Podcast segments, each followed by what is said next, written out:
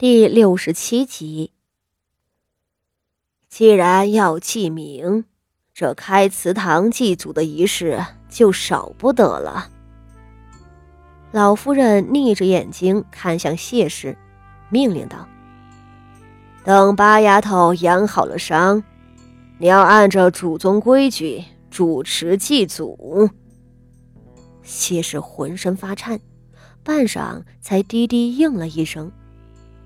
傅老夫人挥手道：“都散了吧，日后锦仪住在锦绣院里，平日里也不劳你这个嫡母看顾，我会遣些得力的人伺候她。”说着起身离去。底下的谢氏摇摇欲坠的跪着，两个丫鬟费了半天的劲儿才把她搀起来。谢氏脸色发白，手指都因为剧烈的愤怒而发抖起来。他隐隐意识到，傅锦仪这可恶的丫头，怕是越来越难对付了。景和院里老夫人的一个决定，使得满府上下大惊失色，而这边的傅锦仪在半个时辰之后才得到了消息。白嬷嬷手底下的婆子们已经将芝兰堂拾掇得干干净净，并派人去福翠园里将她原来的东西一样一样的抬了进去。看着白嬷嬷一张苍老的笑脸，傅锦仪的神色比谢氏更为的震惊。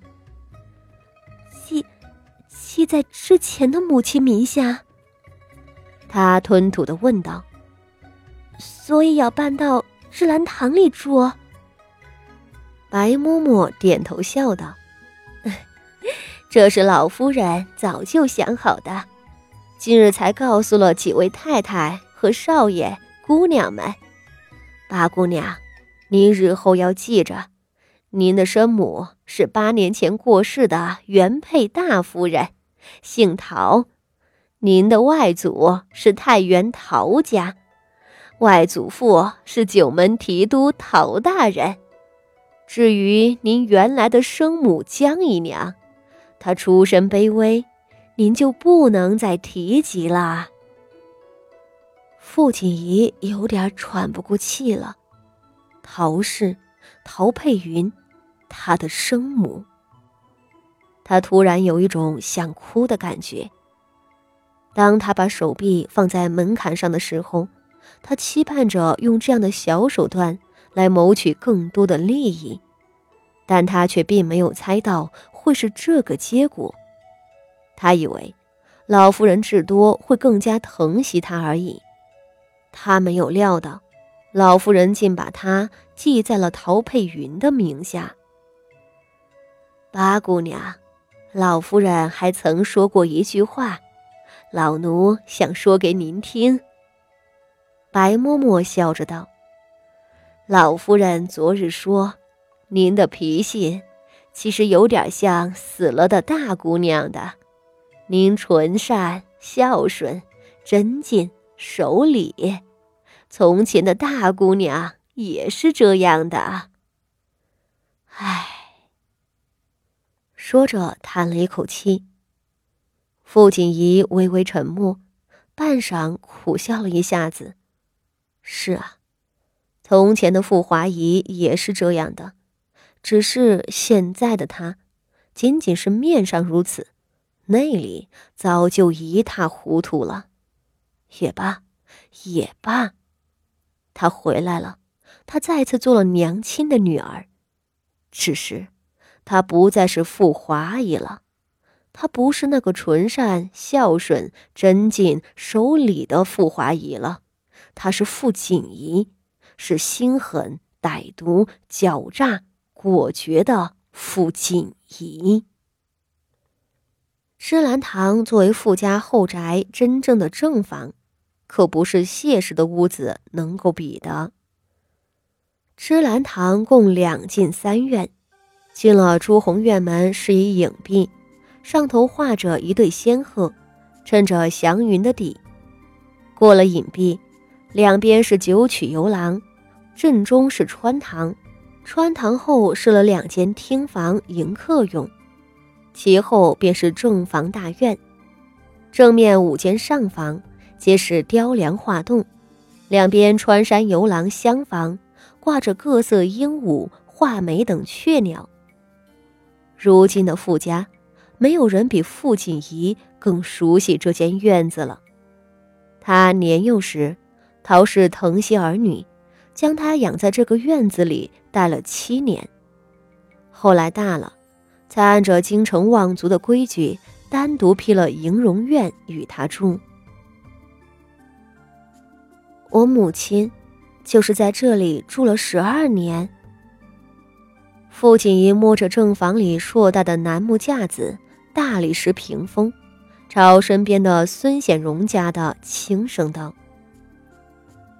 这个地方瞧着真雅致，想来我母亲也是个最娴雅不过的人了。”这个时候，白嬷嬷已经回景和院去了。伺候傅锦一过来的是四个婆子，由景和院的管事媳妇儿孙显荣家的领着。孙显荣家的笑道：“ 八姑娘猜得不错，当初的大太太出身书香门第，端方文雅，高贵雍容。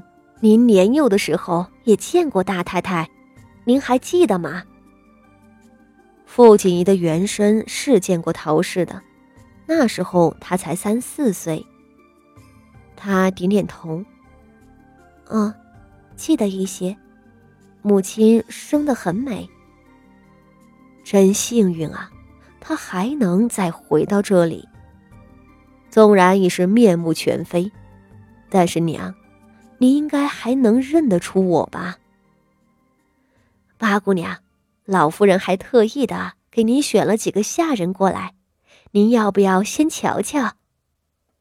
孙显荣家的跟着笑道：“若您累了，就先歇着，等起来了再瞧也不迟。”这孙显荣家的在上午的时候就由白嬷嬷至傅锦仪的跟前传了老夫人的吩咐，自此之后拨过来伺候八姑娘。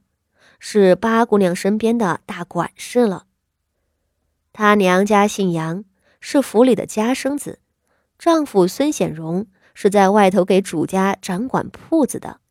对这个管事媳妇儿，傅锦仪不能更满意了。